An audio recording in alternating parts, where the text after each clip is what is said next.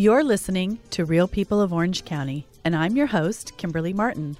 This show is a fun and informative look inside the lives of Orange County's best and brightest.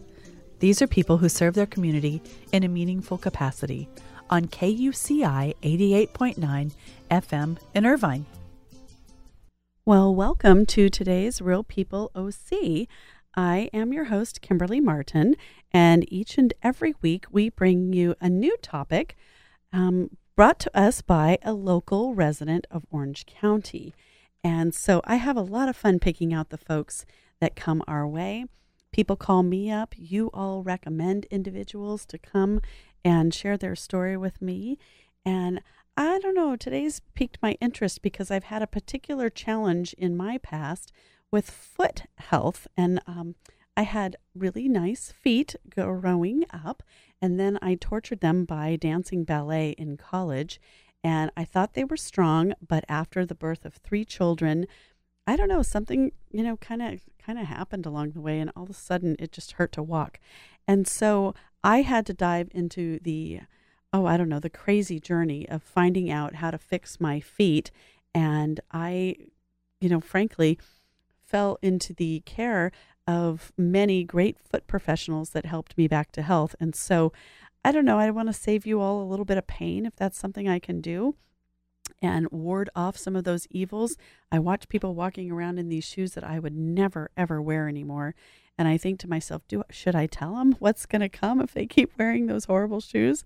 Uh, but no. Um, so I have in the studio today Dr. Jeffrey De Santis. He is a trustee for the American Podiatric Medical Association, and he's also the president and CEO of Cambridge Foot and Ankle Associates. They are here in Newport Beach and also up in Orange.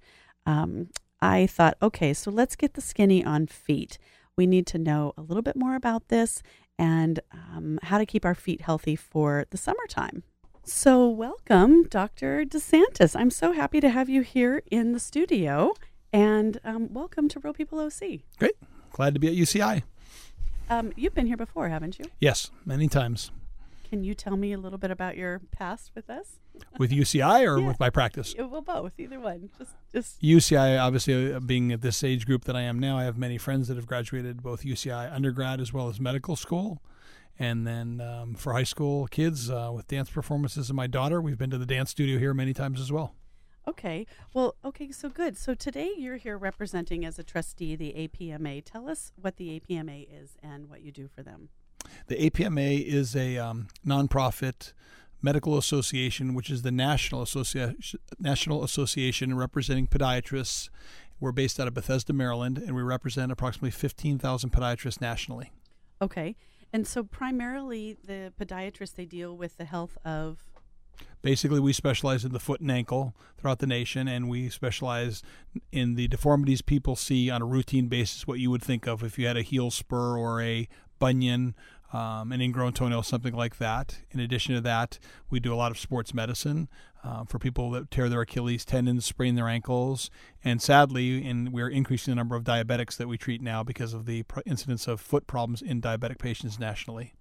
Okay. So today I'd like to give a little bit of our discussion to all different um, types of feet, if you will. Uh, one of my favorite books was that uh, Dr. Seuss book where he talks about feet, feet. Everyone feet. knows that one. Oh my gosh! and so I was thinking, okay, we can talk about young feet, old feet, and sick feet. How about that? There you go. we'll run the gamut. So, um, in your work with sports medicine, you probably are tackling young feet, and really, it's kind of a bummer to have a problem early on because I mean, geez, you know, that's that's primary. That's our primary mode of transportation. Yeah, actually, we do see kids are active, and as they're growing, their bones are obviously not as strong as we are when we get older.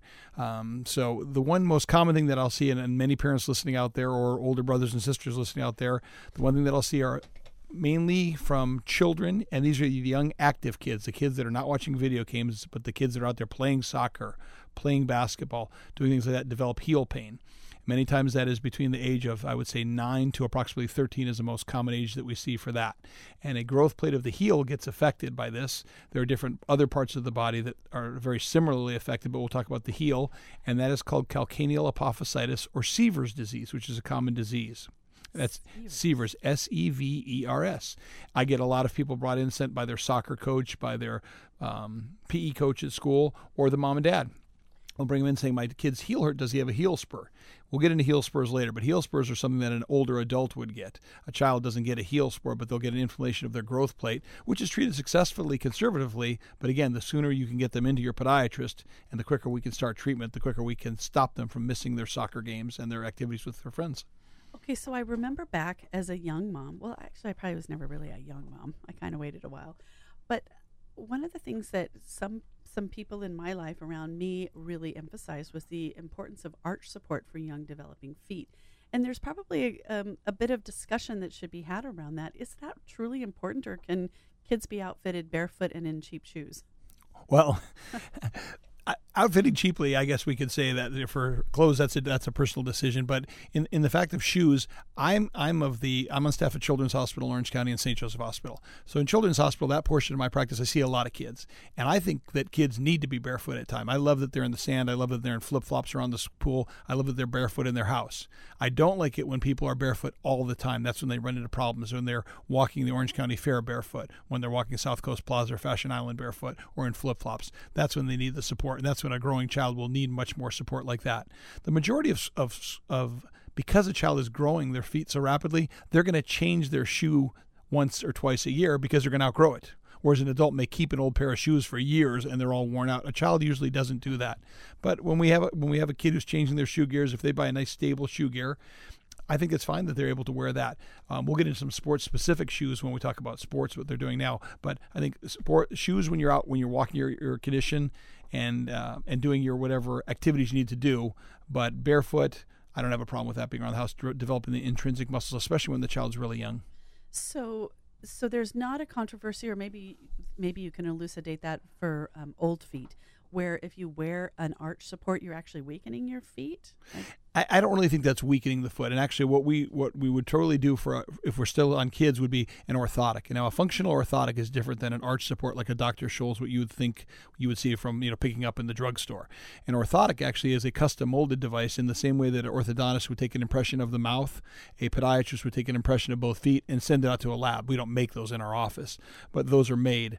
For a normal adult, they would last four to five years. With kids, a lot of times they're growing, you have to replace them every year or two just from size differences. But that actually controls the motion of the ankle and the heel. It glides over the arch, so it should feel good in the arch, but it shouldn't be just something jammed in your shoe holding your arch up. You should actually control the way you function. And there's a lot of little different tricks that we can do with an orthotic that really affect not only a child's, but an adult's activities, whether they're sports specific activities or they're someone who works in retail and is on their feet all day, because those type of women, again, we're going back and forth a little, are you know they need to be in a dress shoe at work, but they don't want to wear a high heel or a pump when they're at home. They want to be in a tennis shoe or play tennis or do yoga or go to the gym, and for that we need to work different things for them. So we'll call those dress shoes high feet.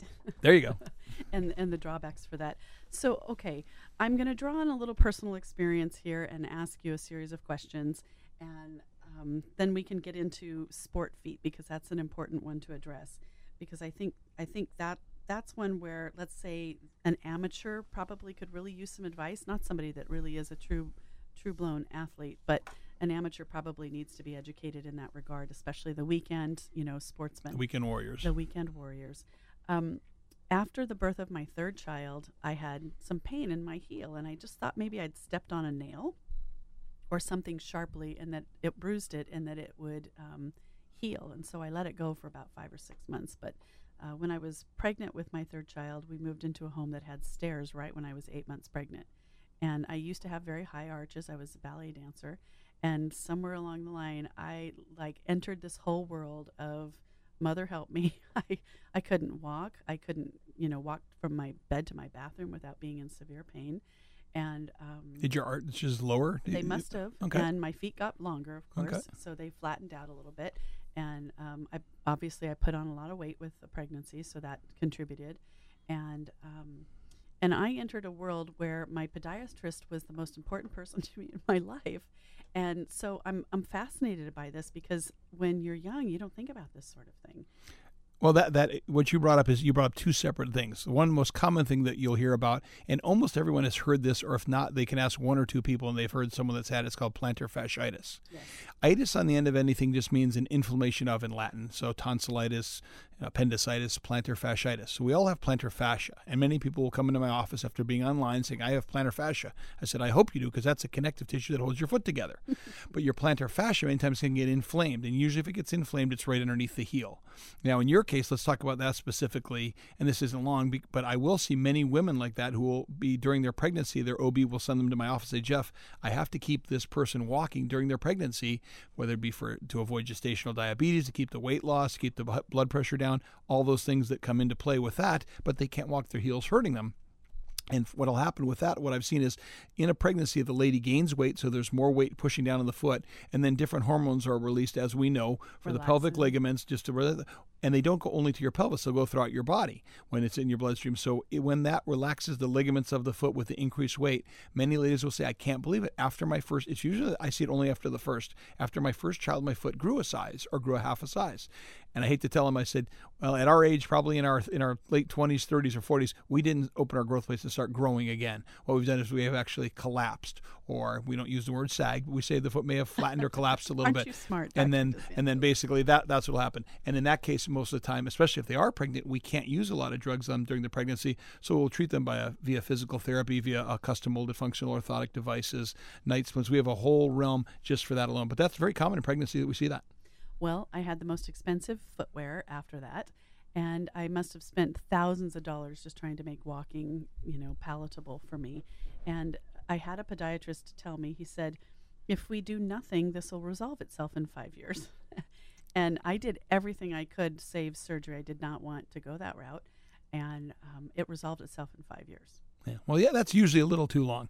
Now, normally plantar fasciitis, as we've talked about, in like I said, which is called heel heel pain, heel spur syndrome. There's a lot of different names for it, which are all very similar. There's other types of heel pain, but I'm going with the most common one in this show today. But that type of entity, that when you get plantar fasciitis, is easily treated. But the quicker you get in, the quicker it can be treated. Very rarely is it a surgical condition. Now, a lady who say has had her children and she has a bunion and wants me to fix her bunion, there's not a lot I can do non-surgically to make her bunion better because there's a bone pushing out on the side of your foot. But plantar fasciitis being an inflammatory condition, I'm actually able to stop that with many times. Very, I do a lot of surgery and very rarely do I have to do plantar fascial surgery. It's the most common entity of, of, of a foot medical condition seen by any specialty. I'm talking family practice, orthopedics, podiatric. The one we all see is plantar fasciitis. That's in the foot. And that one, like I said, if we are treating that by local means, sometimes we'll even do a cortisone shot, sometimes we'll do anti inflammatory medications. We'll do orthotics, physical therapy. Um, there's a lot of different things we can do. And if you get in to see your podiatrist, pretty early. The earlier you are, the less inflamed it is, the quicker you'll resolve it because five months is too long to deal with that. We have to keep you walking, and everyone is always fighting the battle of keeping your keep staying healthy. And the main thing we would like to do, what the APMA promotes, is we would like to keep everyone walking 20 minutes a day. We, we like to like laugh and say we keep America walking, and it's and it sounds like a silly thing, but it isn't. Walking 20 minutes a day decreases your chance of diabetes, lowers your blood pressure, lowers your stress, improves your attitude. There's so many studies. Not one study has ever said it's the wrong thing to do. It's it's such an important message. It's one of the reasons I agreed to do the show today because I I recognized so early on I had total and complete health except for the health of my foot and it affected everything. And then things spiral down, you know. Yeah. And you're not as happy when your foot hurts. No. but um, I remember this Dr. Oz and Dr. Oh, I can't think of the guy's name that was his partner, but he was my favorite poor guy didn't get as much notoriety. But he was the one um, that said he was the one that worked at Cleveland Clinic that said he says you must walk 30 minutes a day as though your life depends upon it. Yeah, and I, I think agree. that's a really strong message, isn't it? Yep. Oh, if we can keep, if we can push people to walk, uh, I mean, they feel better. Their family doctors, their internists love us. It all works better. If you're diabetic, your endocrinologist likes you. So those are the things we need to keep happening or keep working on happening. So if you're just tuning in with us, uh, this is Real People OC, and I am your host, Kimberly Martin. We air each and every Thursday from 4 to 5 here at KUCI 88.9 FM in Irvine. And um, I am lucky to have with us today, just in time for summer, uh, Dr. Jeffrey De Santis. He's with Cambridge Foot and Ankle. That's his private practice here in Orange. And also, um, he's representing as a trustee the Ameri- American uh, Podiatric Medical Association. And podiatric medicine is often misunderstood, isn't it? I, think a little bit, but I think it's becoming more so. Uh, I've been in practice now 24 years, And I think right now it's, it's become a specialty of medicine. I can't imagine a family doctor, anyone not knowing one of us on a first hand basis to call me on at least several times a week saying, Jeff, can you handle this for me? I have a patient that's in, you know, if someone has an acute emergency, an ankle, broken ankle, a diabetic ulcer, something that needs to be seen right away, or if they have heel pain or they want to start something themselves, to, that we work as a team together now. And I think it, it's worked that way. Um, the, the field, well, has progressed a lot since I've been in practice, more in the residency program. It's always been that you would go get your undergrad degree first and then do four years of a podiatric medical school. There are four different, there are basically three different medical fields in, you know, that are larger fields is MDs, which most people know medical doctors, the DOs, which are the doctors of osteopathy, and the doctors of podiatric medicine. So those three degrees are the people that are able to prescribe medicine, do surgery, that are on staff at all the hospitals here in Orange County that you know of. A lot of people don't even know that we have different degrees available, but what we do because we've chosen to specialize in those. Um, the um, training is uh, very similar for the, the, four years of your podiatric medical school to other schools, although you'll you'll branch out a little quicker. And then after that, now we're required to do a three-year residency um, in podiatric medicine and surgery. And then people after that will decide do they want to be in a practice where they do medicine only? Do they want to do surgery only? Do they want to do a combination, which is what we have our practice as we have multiple offices with seven doctors. So we, it's nice. We have in my practice, I have doctors that, especially more on diabetes. Some people we take emergency call at the hospitals where we'll handle the broken ankles and the broken heels, and we kind of all work together. But I think nowadays, what you can expect from your podiatrist and what you should expect is that you have a well trained doctor that is able to handle everything. And if he isn't, he should get you to someone in his group or someone outside his group or, or her group. There's a lot more females kind of entering the profession nowadays. Almost half the incoming class is women nowadays, and, and, and that's exciting. It's more fun for us. Oh, I bet it is. I neglected to mention that you also have an office here in Newport Beach. So, and you work out of the Newport Beach office. Is that correct? I work. I, I rotate through both. Actually, you rotate through both. Yeah. Okay, very good. Cambridge, um, foot and ankle. Um, okay, so we were borrowing on a little bit of the humor of Dr. Seuss, and we started out with young feet. Um, I hesitate to go straight to old feet because that's a really big one to tackle, and I want to spend some time with that. Um, let's go to high feet. Okay. Ladies in high heel shoes. Okay, some of the risks. high arch for you and high feet. Well, you that know, would maybe could be both. You know, what's interesting is is my wife is um, not that tall. How should we say that with that? So my, when people say, "Would you let your wife wear high heels?" I said, "Well, I don't tell my wife what to do on anything." Demure stature. and um, so the one thing that that probably is the best advice I give someone for high heels is if you're going to wear high heels, and you're going to go somewhere else, wear bring another shoe. As you've seen, you know, if you look at girls in San Francisco, young ladies, or in New York, they'll wear they wear a pair of tennis shoes or running shoes and have their high heels with them when they get off. Us put them on. But more importantly, that is vary the angle, the the the heel, the heel height of the high heel. Meaning, if you're going to wear a two and a half inch one day, then wear a flat another day. Go up and down because if you only wore a flat shoe or you only wore say you only wore a high heel that was over three inches your your foot is going to be up in there all the time you're actually going to shorten your achilles tendon over time so if we can vary that heel height going up and down a little more that's with it i don't have a problem with high heels at all per se i will tell you though that i feel that the one question I get from females, most commonly, my practice, what I see out of my practice is women 35 to 55. That's the group that I see, just happen to see the most. And the majority of them, I do a lot of bunion surgeries. And I do a lot of people I don't have to do bunion surgeries, but the question I get is do high heels cause bunions? That's probably my number one question from ladies and my neighbors and my wife's friends from that. And I don't think they they will not actually I will say they do not cause a bunion, but if someone has the foot type that their mother or father gave them, they're predisposed to developing a bunion. Having the higher heel and having the pointed toe shoe is going to push you. It's going to increase the odds of you forming a bunion over that if you already have that tendency to do. If you have a foot type that's not going to get a bunion, it's not going to cause a bunion, but it's going to make it. If you're already going that way, it's going to accelerate it. Can an arthritic flare-up cause the a bunion as well? Cause well, there are. There's there's a lot of different types of bunions. I'm just generalizing them into a group. We'd have to spend a, many hours, which would be a lot of fun, but a little more for what we're doing oh, today. Oh, so much fun! This discussion. but, discussion. but what'll happen is is oh.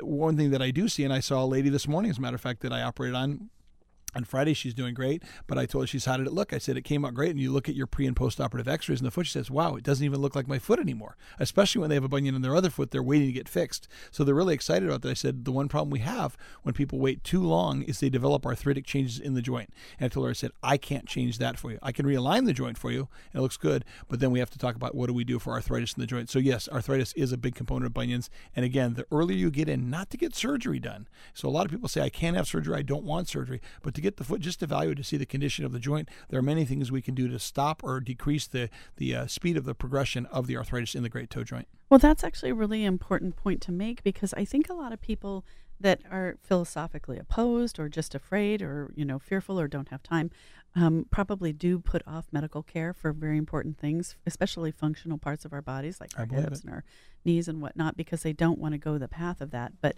it's probably a really good message to be having that um, just getting in there um, would make a difference. It certainly would have made a difference for me. I let it go way too long and then I was chasing it, and I never caught up with it. Yeah, I hear and, that a lot. Um, and it was it was devastating. It really affected so much um, at a time when you know it would have been nice to be more active. So, so okay, so we addressed high feet, and um, let's talk a little bit about sport feet. But I also want to address some of the uh, new modes of transportation and shoes that have come out, and I want to talk a little bit about that with you. So we'll get to um, serious serious athletes and sports shoes like tennis shoes and running shoes and the importance of varying all of those. But can you comment briefly, if you will, please, on uh, things like I don't want to use name, but the the um, flip flops that um, are supposedly keeping you fit, and some of the shoes that hold your balance in a different position. Um, Okay. Well, let's talk about flip flops first, because that's one thing that I see. And again, in, but I'm in, talking about the ones that they say will make your butt tight.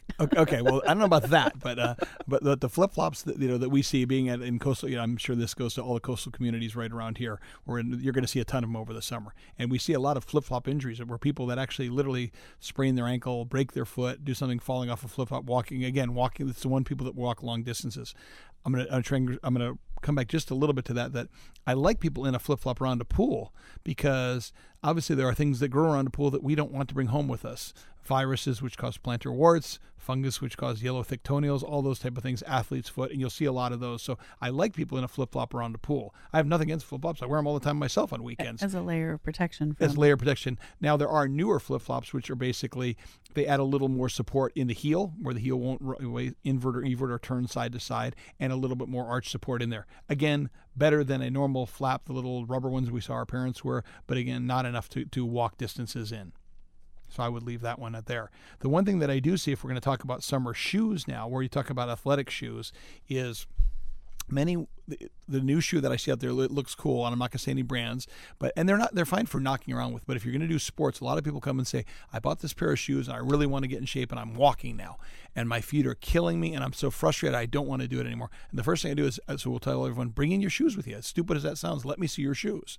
And they have a shoe, so when I bend their shoe in half, it'll completely bend in half. They can I can almost wring it out like a piece of like a towel or something like that. There's no support to it. If you look at your foot, your foot bends only at the ball of your foot where your toes go up, right? You can't bend your foot in half. Yet these shoes bend their foot in half. There's no support for them at all on there, and that's probably the most common. They're almost like a Toms or a Keds or you know. And I'm not I'm saying those names because those aren't the shoes, but everyone knows what those are. Those are you know are just more of a, a casual shoe. But some of the tennis shoes that have that type of support in them, will run into problems, will cause will cause your cause you to, to visit your doctor because of that. Well, uh, I know I know of this because I can't wear um, shoes with you know kind of flimsy support. I'm going to call them decorative shoes. You know, they okay. mask themselves as a tennis shoe, but they're really not because they offer no support, or mm-hmm. um, they're like you said, they just offer a plain you know flat surface or something between you and the street, and that's about it. Uh, no thought went into it other than the shape of you know the standard foot. But um, I remember when I was coming out of this. One of the ways I just decided, you know, I've never had foot problems before, so it seems to me I just need to strengthen my arches. And I wore some of those flip flops that were really strong in the backside that help you supposedly get fit as you walk in them. I never did get fit by that. Um, but uh, they they would strengthen my arches. So the first three days you wore them, I was in a significant amount of pain because it was a lot more trouble to walk through them. They were kind of like I understand a fitness flip flop is what they would maybe be referred to, and um, and so that was you know that was something that I thought helped me, but you know I still can't stick them on without hurting. Or, you know it's kind of like exercising. That first three days you exercise your really so sore. And if you do too much, then you don't want to return to the exercise. Yeah. So. Well, we, we even have something out there, and again, I won't say the name brand of it now, but there are certain um, patients who come in that have the problem for me is I always used to hear flat feet are so terrible. Flat feet will get you out of the army. Flat feet, flat feet. The harder part for a podiatrist or a surgeon to feel is a, is a high arch foot. It's a much more difficult foot to, to control and to make the patient pain free because there's just not as much shock absorption for that. So many times those people and the top of their shoe rubs when they tie their shoe because it bothers them, especially a lady if they want to wear a tight shoe, their vamp will hit them on top. So we will actually put them into a custom molded flip flop. Okay, what we do is we take a mold of the foot, just like we would for an orthotic, send that off to the lab, the lab, and the lab actually will put it in the orthotic into their their uh, flip flop themselves. So a custom molded pair of sandals, which again in Newport Beach we see a lot of patients coming in for that because they love them. Once they have that, they don't want to walk without it. That would be well worth the investment. But one of the things they taught me was to keep that heel stable, and that's important, isn't it? It is. That's probably. I, there's an old adage, and you know, one of my professors told me the heel controls the world. And again, that's what we look at in orthotic, and when we're talking about big reconstructive surgeries of, of the hind foot, and that usually will start out getting the heel in a position where we want it to be. With So if we can control the heel again, non-surgically via the type of shoe gear you're wearing, or the orthotic, or the insole in your shoe, that's really what we're looking at. In a shoe, I tell people the three things I do if you're going to check out a shoe gear, if you're going over to the one sporting goods shows, try about three or four different brands with them. Try it on later in the day because your feet feet will swell later in the day. That's number one. Good tip. Number wow. two. So I tell people do it always in the afternoon. So you're doing that. Number two, walk in shoes. When you were a little girl, I'm sure your mom says when you bought new shoes, stand up. Your foot's longer when you stand up. It is in real life. Not only is it longer, but it's wider. We have a longitudinal as well as a transverse arch. So we want to make sure that we're standing up. So walk around in the in if you go into the shoe gear, walk around the store, put another shoe, walk around. You'll see which one will feel better for you. The three things to look for: it should bend only at the toe of the foot, where the ball of the foot is. That's where the shoe should bend. If you try to bend it. Number two, if you try to wring it out like a wet towel from side to side it should have, it should be a stable shoe and not able to do that. And then I tell people usually most of the shoes nowadays have a removable insole. So give that. So if you ever want to do an orthotic, we pull the insole of the store bought one in there, which are usually a very thin, non-supportive one, and then we can put in a custom molded one for you. So important. I did that for years. Okay, so if you're just tuning in with us, this is Kimberly Martin, and I'm your host of Real People OC. We air each and every Thursdays from 4 to 5, and I'm pleased to be joined today by Dr. Jeffrey De Santis. He is a doctor of podiatric medicine, and he is here in town with uh, Cambridge Foot and Ankle. And today he is representing the American Podiatric Medical Association as a trustee of that organization. And really, the APMA is putting out um, some findings and um, and also just generally letting us know about foot health and the importance of walking. Um, how long have they been putting out this message? Oh, I think we've had our 100th anniversary, so it's been a long time. Obviously, media is much different nowadays. Um, it's nice to be able to do a live interview like this where I'm talking to a person, but a lot of it is digital and in print. And that has come up much more, I'd say, over the past you know decade to 20 years at the most. Okay, so we've covered young feet, high feet. Let's move on to sport feet. You've addressed that a lot with the with the flip flops and also with the support of a tennis shoe. But let's talk just specifically about athletes and high performance shoes. Okay. I'm going to do one more thing because I forgot something. I, I oh, guarantee oh, that I want to have this on there because some of my friends that are basically melanoma surgeons and dermatologists always like me to bring this up. The one thing I do tell my one hint that I see, especially for people down here in Orange County in the summer, is put sunscreen on the top of your foot. Everyone will put it on their nose, their foreheads, their shoulders, but the other area that looks up toward the sun is the top of your foot. We're seeing an increase in the prevalence of melanoma in the foot, which we do not ever want to see. That's something you don't want to see. If you get a, any irregular um, spot on your foot, anything that looks different to you, get into your podiatrist, let them take a look at it and see is there something we need to worry about that could be the start of a squamous cell or a melanoma. But I tell people if they're one if they said what's the one thing I would do in the summer, I said I wouldn't go barefoot, you know, other than around your house. I'd wear a, I'd wear a, a nice functional flip flop, and I would also put sunscreen on the top of your foot because if we can prevent one melanoma, this whole interview was worthwhile for you and I. It's it's a very important public service announcement for sure, and one of the main things I think is so prevalent here is our worship of the sun, and we don't want to pull those winter feet out and show off white feet. So people are quick to want to get some color on them, and probably the best way is to do it safely and slowly, right? Oh yeah, that's the one thing I would. If that if that's the only thing that came out here today, I think we've done well for everyone. So okay. hopefully okay. we can do a lot more than that, though. Very good. Okay, I'm happy about that. So let's talk about high performance shoes because a lot of people do take um, some little extra time in the summer. Things are a little easier, especially for families that have school age children Is there um, something that we can talk about to educate just quickly people that are wanting high performance shoes? I think so. I think the high performance shoe that I see is usually the runners, and those are those are the people that I will do. And we have people in Orange County that are weekend warriors that will run a little bit say, "I'm a runner," and I'll say, "So I'll, my next question is, what is running to you?" Well, I run a mile a day. Great. I mean, I'm glad that you're doing that. Then I have other people that run marathons, and I have other people that run the ultra or the super marathons where they run 75 mile marathons. We've got it all here in Orange County. The running shoe that I like to see, that I tell people should really provide more shock absorption, and it's for a forward motion, meaning go straight straight ahead forward. If you're developing, if you're going to play um, We'll get into soccer shoes next because that's obviously a big sport. Soccer, lacrosse, football all those type of things that are there. You'll have to go side to side motion. Running shoes are not for that. Running shoes are for running. So what I tell people is don't try to mix and match shoes. Don't try to buy a running shoe and say I'm going to play basketball in it and I'm going to play um, and I'm going to run in and around the track at, uh, at the high school to get in shape too. That's not what's going to happen because you're going to end up. A running shoe is great for running straight ahead, and those running shoes now. Uh, some of the intense marathoners, the people that I talk to that are pounding it, will will tell them there's there's there's groups of thought out there you should change your shoes every 350 to 400 miles.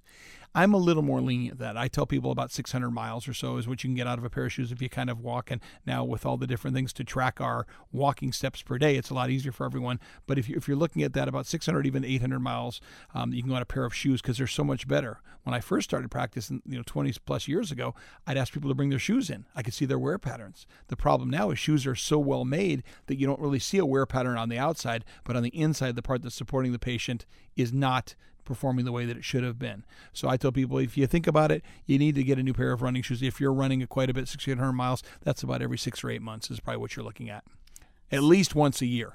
So pretty pretty recently, or pretty pretty quickly, if you're a runner, you know that's that's that's pretty frequent. So I I never appreciated that because I'm I like I like to get a lot of mileage out of my stuff. And I remember putting on a new pair of shoes and then shortly after that putting on an old pair and boy, it was significant the difference in um, arch support. It's a big difference. I tell people a lot of neighbors will ask me, especially after the first year, I want to get in shape. What should I do? I hear that so much. I said, you know, before you do anything, I would say before you start. I love that people join gyms, but I don't want to have someone join a gym and get frustrated and not do it. So I tell people a good, easy baby step for this is buy yourself, a, you know, go to the store, get fitted for a good pair of running shoes. And I'm talking running shoes for a walker. My mom, sorry, mom, I'm to tell your age. She's in her 70s. But I told mom, I said, I said, I want you to get. It. She said, I'm walking more, Jeffrey. I said, great, keep walking. I want you to walk. My internist loves that I'm walking. But she said, my feet are starting to hurt a little bit. I said, go buy. She goes, no, I'm going to go buy a pair of walking shoes. I said, no, you're going to buy a pair of running shoes. She said, I am not a runner. I said, I didn't tell you to buy to be a runner. I told you to be a pair, wear a pair of running shoes. So even the people out here in Orange County, we have so many people that are active now that in their 60s, 70s, 80s that want to walk every day walk in a pair of running shoes. Walking shoes for me are more stability oriented. They're more for just maintaining your balance. But if you're going to go out and get exercise, even though you're a walker, which is such a huge portion of our population now, walk in running type of shoes. Okay, so that's the first time I've heard this. So what's what's the general wisdom behind that from the long term? Is it just that it's more forgiving or more shock absorbing? Or? More shock absorption, and it's usually a little lighter. A lot, a lot of the the walking lighter. shoes are again they're for stability, for side to side, and they're a heavier shoe. Heavy and people shoe. don't like it. They walk and they feel their legs feel like lead when they're done. They said so. Get yourself a nice pair of running shoes. You might be a little tired when you first start walking, but after a week or two, you should actually feel invigorated and and feel better when you're walking. And your shoes should not be a hindrance to you moving forward with that. So a running shoe is a lot lighter in weight than a walking shoe in my opinion, yes, there are there are differences, but if you're making generalizations, that's the way I would look at it. So a running shoe is for exercise. The one thing I will tell you that I want to get into a little bit because we didn't go over it quite enough that I missed a little bit that is in soccer. We have so many kids in, in this area that play soccer, which is great. You want to keep them playing. But in soccer, you have lateral or what we call side to side motion on that. And for those type of shoes, you'll need a you do not want a running shoe. You don't want a shoe with a big heel where you look at it where they could where they could turn their ankle or turn their foot over. So when you're looking at a soccer shoe, for the younger ones, you're going to look for something that allows side to side motion. Most of them will go into cleats. And the one little thing that I will tell parents about cleats is I don't like metal cleats. Okay. And also when the kids are younger, we mentioned the growth plate injuries again, kids 9 to 13 in there. A lot of times the cleat itself, if you can believe it, I'll have the parents, if they have, if they said my child has pain, I bring the cleat into the office. Many times the cleat or the little piece that sticks out of the bottom of the of the shoe there to maintain a grip in a wet field will be right under the heel. So the cleat itself will actually be causing the child um, will be causing them pain. And for that, we actually try them. They're, they're called multi cleats, is the name of it, where they have a lot of little smaller pegs for the children 9 through 11. When you get older and when your kids playing in high school or looking at college ball, I know you're going to go to a much more beefy cleat, and that's fine at that age. But at the kids from 9 to 11, 9 to 13, that age group, we want what's called a multi cleat, or we don't want a lot of big cleats in, in specific areas of the foot, which actually could cause more pressure for them. Okay, so my husband has long time thought that maybe cleats could actually cause more injuries in the younger kids. Is there some some findings related to that, or I don't have a, I don't have a study on that, but I have seen I, have, I I personally have seen myself where kids have come in with heel pain and their growth plate of their heel has been affected because the cleat itself or the peg coming out is literally looks like a spike going right into their heel when they come down on it. And I tell the parents I hate that you spent the money on this, but throw them away. Right. Get yourself. You're going to get a cleat. Make sure it's a dispersed. That there's multiple cleats so that the weight is dispersed. Not and I think, and especially on the younger kids. Okay, that's good advice. And the metal cleats probably because they just grab the ground too much, and there's no forgiveness. and that. there's no forgiveness yeah. to that. You're, you know, when you're shifting, you're that's how um, catching on that could really cause a lot of ankle injuries. I would imagine. I'm just oh, guessing. Yeah. I'm, I'm, I'm not allowed to practice medicine without a license in my house, but I try sometimes. well, we worry about the we worry about the the other thing that we'll see is is a lot of sprains. And the one thing I will tell you on this is that I'm surprised at how tough people are in Orange County. I used to think people were tough in the Midwest. People in Orange County are tough because I get people that come in and say, I turned my ankle, whether it was off a flip flop, a high heel, a basketball game with their friends, a soccer, and they'll say, My foot's swollen, I sprained my ankle. I'm taking an x-ray. Are you sure you need an x-ray, doc? I said, let me take one to be sure. I don't know how many times I found a broken bone either in the in the foot, which we call the fifth metatarsal I see, or in the outside of the ankle, which is the fibula, where they've been walking on on a broken bone, and they'll say, well, no wonder it hurt. I'll say, yeah, no wonder it hurt. You're pretty tough. Now let's get you in a boot. Let's get or a cast, let's get this thing healed before you need a surgery. So what, the another thing I will tell people is if a lot of people say, when do I need to go see someone? You kind of know. If if it's swollen, you know, we use the the Rice model: rest, ice, compression, elevation. Everyone can do that after a sprained ankle. But if something isn't right in another day or two, and you kind of know, or you heard a pop, or you can't bear weight on it, you need to go in and have that evaluated because you need to make sure that we're not going to do something that could have been treated non surgically or conservatively and heal quickly becomes a bigger problem where we have to really talk about surgery or a cast or crutches or something like that in the future. Okay, very interesting. So I we can we could probably talk about sports injuries all day, but as it relates to feet, is there anything else that you want to say about it before we move on to old feet and sick feet? I think I think I think that's fine. They, I tell people stretch before as well as after exercise, and I tell people to ice as well. In addition to that, too, when you're when you're done with your not after not before, but when you're when you're done with it, especially if you're you know in the 40, 50 plus age group, you want to ice it after that if you have any inflammation. I'd rather have people icing and stretching than taking medications for it, like anti-inflammatories. Oh. So, and believe me, we need anti-inflammatories at times. They're not bad, but I'd rather have it treated from in a more you know um, uh, non-invasive way if we could. Ice is so effective, isn't it? It is. It is. As we age. oh man, it it becomes your friend. Um, well, let's throw out a resource if we could for people to do a little bit more research. They can go to the apma.org. Yes. To see some of uh, the guidelines that they have there for for what to do in these circumstances. Um, okay, so if you're just tuning in, this is Real People OC. I'm your host, Kimberly Martin, and I am enjoying an important discussion here with Dr. Jeffrey De Santis. He is a trustee of the APMA, the American Podiatric Medical Association, and he's also a practicing DPM here in Newport Beach and also in Orange uh, with Cambridge Foot and Ankle. So, if anybody wanted to reach out to you, Dr. De Santis, could they could they email you, or should I give out a phone number? What's the best thing to do? I would say the best thing would just be to call our office, um, and that number is I'll let you read it. Off. It's uh, it's nine four nine seven one eight three nine five five for Newport and seven one four 771 4191 for the Orange location. So, okay, old feet and sick feet, we can be here forever, but let's just touch on it because it's an important one to pay attention. Many of us are in the position of being caregivers of our loved ones, and boy, it is so misunderstood how to handle some of these situations. Um, let's give out some advice on some of the, the common things that happen to um, to our elder loved ones and um, people that are, you know, perhaps suffering from diabetes and some of the things that cause foot health to deteriorate. Okay. Probably the main thing that I see from the elderly as well as just the aging population, if, even if we don't call them elderly, is that they're staying more active, which is great. And a lot of them the sh- just the dumb things we've just talked about, like the, the, the not dumb for lack of a better word. Is, I, I shouldn't use that term, but just getting them a newer pair of shoes so that they feel more active. A lot of them say they don't want to spend the money on it, but they have to. They have to keep active and keep doing that for them, just to keep them walking. They don't need to go to a gym or run, but if they can swim, if they can walk, if they can ride a bike, all those things will really help. The one thing that we do see is a lot of times the blood flow to the lower extremities will diminish in time. That's just a, a fact of life. It's going to do that. So, what can you do to, to alleviate that? Exercise, which builds up collateral circulation, is why we bring that up. In addition to that, there are, luckily, we see less of it, but there still are people that smoke out there and I'm not going to get down on them and tell people to change their lifestyle, but if you say, what does that do? It, it basically clamps down on the blood vessels, bringing that circulation down to your toe. So, or down to your big toe or down to your foot where you get leg cramps or something like that. So, obviously, stopping the smoking, keeping exercise is fine. If you don't, many times you'll get something that will start to be so such a little problem becomes a big problem. If you have a lack of blood flow and you develop something that just like a corn or a callus, many times people will go to the drugstore and they will use a acid treatment on there to burn it off.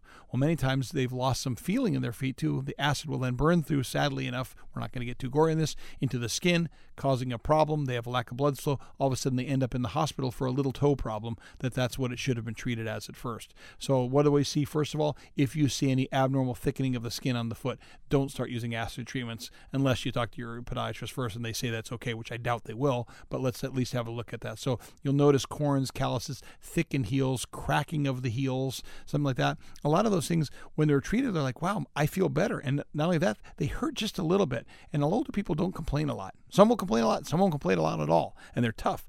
But when they feel better, they'll say, "Wow, I feel like walking." Their act, their their uh, their whole attitude is better. So just dumb little things like that. Something as, as our nails thicken when we get older. I don't even want to talk about nail oh, fungus on this yeah, show. Why but do they thicken? Is it all related to fungus, or is well, it related to age? Age and eh, eh, age, you're gonna have some thickening of there, and then also you're gonna have some fungus issues with that too. But a lot of times those will hurt the patients, and they'll hurt in shoes, or they'll hurt on the you know on the side of the foot where they'll develop an ingrown toenail as well too. So those they, they sound like dumb little things, but that's what they are if we treat them right away. And, but they can actually become life altering for an older patient, where, where you'll see them once in the office and, and fix it, or they'll say, "Wow, I've been dealing with this for six months. I didn't know it could be done." So the the, the resources are out there, like you said, call up myself, any other podiatrist here in Orange County. Go to the apma.org. There's a lot of different resources for you, but those are probably the main things that I see with elderly patients. Well, and another thing to be mindful of, especially if you're a caregiver, is if somebody thinks that their toes or their feet are unsightly, they will often keep them covered. Yes. And that's something, you know, you're going to have to peel back the layers, whether you want to or not. Um, or get them to see somebody that will, will treat them and look at look at the ugly ugly truth if that's what it is um, because they're just going to hide it until it's you know potentially you know life threatening. And and they really and you know we're not going to talk about business on this show, but even most of the insurances such as Medicare even cover that in most conditions now to to have it because they've realized that it's causing more problems down the line. That some preventative care, there's different ways that can be covered under Medicare for those type of patients, is being able to be seen and being treated for that. And patients like, wow, I didn't even know that I could have this available to myself. So it's important. Talk to your podiatrist, talk to your family doctor, your primary care physician, and see if there's something we can do to help you out because a lot of times there is, and then you're really surprised to say, "Wow, didn't why didn't I do this earlier? Why didn't I do this for my mom or dad earlier?" And it's available. Okay, good. That is important to know. I think that's probably the most important thing is to know what the resources are available to you because you know we have some sort of pride in this country about well, I don't go to the doctor, or um, I'm not going to spend the money on me kind of attitude, and you know go look into my own health. Um, it's it's a bit of a badge of honor for that older generation, isn't it? It is. Know? It is. But when they when they feel better, they are appreciative and they let you know. Yeah, very good. Um, it, why is it so important in some cases for doctors to um, trim toenails and not loved ones? And not loved ones? And not family members that are inexperienced. Oh, oh, oh, I was in, not, oh, not them trimming. Yeah. Okay. Um, I, would think that many times what will happen is if they have a lack of circulation to the foot or they have another condition such as diabetes, there's a lot of different conditions we can go over. The fact that if you trim a nail and it digs in again and causes an infection, or you were able to, or the skin is cut while it's taking it off, many times they have a sore that won't heal and they end up with an infection in the hospital. And those usually end up through the emergency department on a weekend that we see, and they call us in there. And again, a little bit of preventative treatment would have avoided that. It's no more important anywhere than in diabetics. And one of my good friends, a guy named Dr. Richard Eddy, who is now up in Oregon, he was at St. Joseph with me for a long time, gave me one statement. He said, Give diabetes an inch, it'll take a foot, Jeff. And I tell all my patients that it's a sad thing, but it's not. It means we're going to hit it head on. So when I, and I almost tell every new patient with diabetes that's sent to me that that's what we're going to do. We're not going to give it an inch. We're not going to let an ingrown toenail cause you a problem. We're not going to let a corn or a callus cause you a problem. We're not going to let foot pain or lack of circulation or smoking cause you a problem. And those are all the things that we can combat. The biggest thing we worry about with diabetics is that many times they'll lose the feeling in their feet. People have heard of neuropathy or peripheral neuropathy that can happen. Um, diabetics, most commonly, the three areas of their body that we see are their eyes are affected, their kidneys affected, and their feet are affected. Nowadays, we live in an era with with the healthcare here in Orange County is wonderful. Um, I don't care if you look at Hoag, St. Joseph Mission, there are hospitals all over the place that provide wonderful care, and the physicians are top notch. They're top in the world, if you ask me. So rarely does a patient fall through the cracks. And usually, when a patient is diagnosed with diabetes, they're sent to all the different specialists. And the primary care physicians, or whatever specialty they are, they expect us to handle that so that they don't have to worry about it. They can worry about other parts of their body. And the diabetics with the neuropathy, we have to ensure that there are different things done so they don't develop a breakdown, what we call a Charcot, or, or their foot could collapse with them okay, underneath it with that. Because the biggest thing we want to do is avoid, you know, give diabetes inch, it'll take a foot. We don't want an amputation. There are so many amputations going on in America, around the world, but just in America, especially in the minority populations nowadays, that we have to stop that. And that's one of the pillars of the APMA is that we're working on that day in and day out to stop that because it affects, it's not just a foot, it's a person's life when someone loses a leg. And it's usually not because they got ran over by a tractor or a car. It's because something happened. They were a smoker, they had a corn, they had a callus, they had an ulcer, we need a breakdown in the skin with a neuropathy, they don't feel it. So I tell people the one thing you can do if you have a, if you have a family member who's diabetic, or if you're diabetic and you're listening, look at your feet once a day. That's all you have to do for us. Look at your feet once a day.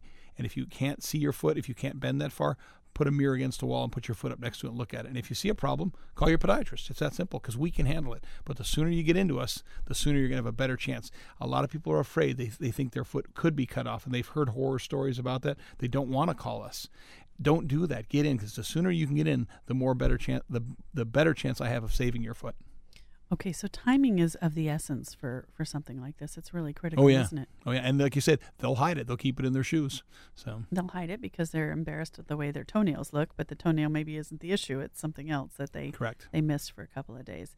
And you know, people that are young and active and you know leading what I would say a quote unquote normal life don't really understand how how somebody could fall into a place where they're not checking themselves regularly, but it happens, doesn't it? It does. It does a lot. And like I said, sadly, that part of our, um, just with our diet and lack of exercise here, anywhere in the world, is uh, increasing our diabetic population. So, again, that's what we want to do. We want to keep America walking. That's the one thing that podiatrists can do. If we do that and do it well, and then also stop the, you know, the diabetic amputations or decrease the chance of then, then that's that's what we've that's that's then we've done some good in our career. Very good. Well, I mean, I've really enjoyed the time. Is there anything else? We're drawing down on our time with you. Is there anything else you'd like to share before we go? You think we covered it all? I think we did. I think the main thing is is is get out there, learn. I mean, there's a lot of different sites that are available. Don't listen to every site I tell people. A lot of people come in with brochures they've printed online with me, and not all of it's true. But that's okay. They're, it's making them think. It's make it engages them in a dialogue with me. How many times they come in and say, "My dad won't come in, or my mom won't come in. Could I could I bring them in? They want to talk to me first. You can call our office. You can come in and see us, and we're happy to do that because that's what we're here for." Is there a lot of misinformation out there that you have to dispel as a podiatrist? Um, I think the main thing is that people are worried what the treatment is going to be or how painful it's going to be, and that's probably the biggest thing that I'll see is people have lived in pain with a foot deformity, unable to wear shoes, cut out the side of their shoe because their bunion won't fit. It hurts that bad, yet they won't want to undergo a surgery. And I'll say, why? Why didn't you want to do this earlier? Because I thought it was so painful. I say, and they'll say, I did the surgery and there was almost no pain afterwards. Why did I wait that long? Well, there have. I, like I said, I've been. in, I'm starting my 25th year this July there's been a lot of advances in 25 years. There have been a lot of advances in the last 10 or 15 years. And most of the time people say, wow, why did I wait so long? So, why did you wait so long for pain is important. But more importantly, if you have a sore, if you're a diabetic, if you know someone who's elderly like that, why did you wait? Because that's going to make us harder to solve it. Because then you have to solve it at that point. Right, right. And I definitely say I w- was a victim of waiting. And certainly I can advise against that because. Um, I fell way behind in my ability to, to chase the, the treatment outcomes or to you know to get it. And that's out. normal. Yeah, very good. All right. Well, Dr. Santos, I really appreciated um, your time today. I'm going to redirect our listeners to um, look at apma.org for some some great uh, health tips on keeping your feet healthy. And this summer, summer's just an important time. We've got to enjoy our feet. We've got to enjoy our lives. And uh, Dr. De Santis can be reached at Cambridge Foot and Ankle, either in Orange or in Newport Beach. We gave out that number uh, earlier in the show, and you can uh, podcast this show if you'd like. But um, enjoy your summer, wouldn't you say? What's your message for the summer, Dr. De Santis? Keep walking. Keep walking. All right. Yeah, that's wear probably, sunscreen on your feet. Wear sunscreen on your feet, and, and that walking 20 to 30 minutes a day as though your life depends upon Okay. it is Well, I enjoyed fabulous this. advice. Yeah, thank you so much.